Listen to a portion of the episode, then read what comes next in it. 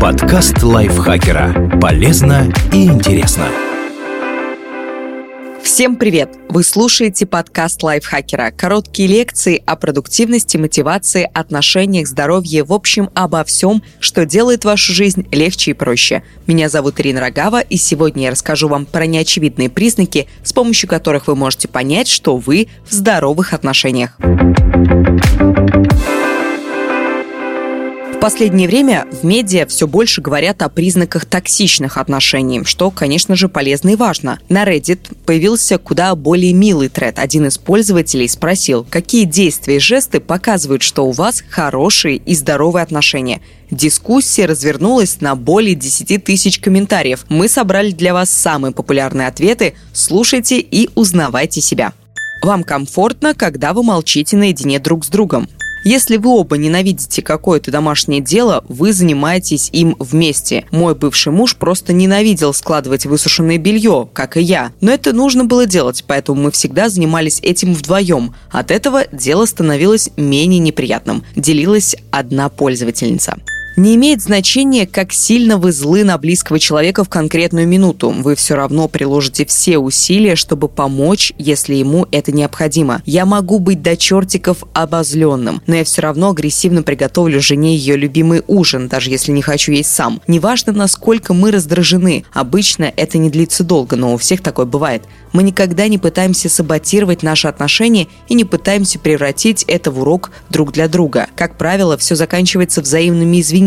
Споры и раздражения неминуемы в любых отношениях. Но то, что отличает здоровые отношения от токсичных, это то, как оба партнера ведут себя в процессе поддержка в достижении целей друг друга, даже если это означает, что вам придется какое-то время встречаться на расстоянии, или ваши рабочие графики не будут совпадать, или любые другие препятствия, которые могут появиться в ваших отношениях из-за этого решения. Вы не будете удерживать человека от достижения его мечты и поможете ему достичь ее, если это возможно.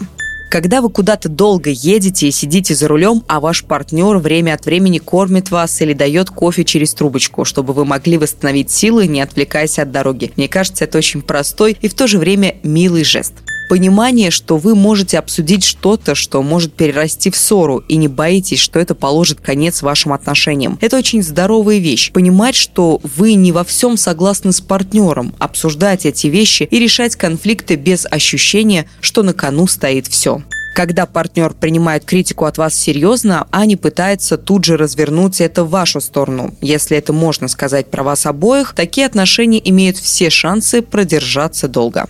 Вам нравится человек, которым вы становитесь в этих отношениях. Мы ведем себя по-разному рядом с разными людьми. Если вам не нравится, как вы себя ведете рядом с любимым человеком, скорее всего, вам есть над чем работать. Близкий человек должен превращать вас в лучшую версию себя способность слышать, а не просто слушать, комментировать то, что ты говоришь, дать совет, если он нужен, и в целом быть вовлеченным в разговор. Бонус – такая же способность, но во время ссоры, когда человек пытается не победить, а разобраться в проблеме.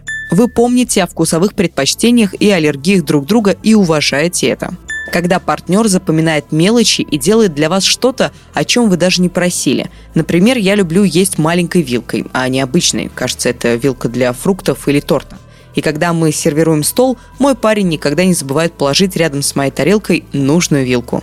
Вы советуете книгу, фильм или сериал, и человек действительно это читает или смотрит – Дело в мелочах, которые вы делаете, чтобы порадовать друг друга, не ожидая и не требуя ничего взамен. Пару месяцев назад у меня был ужасный день.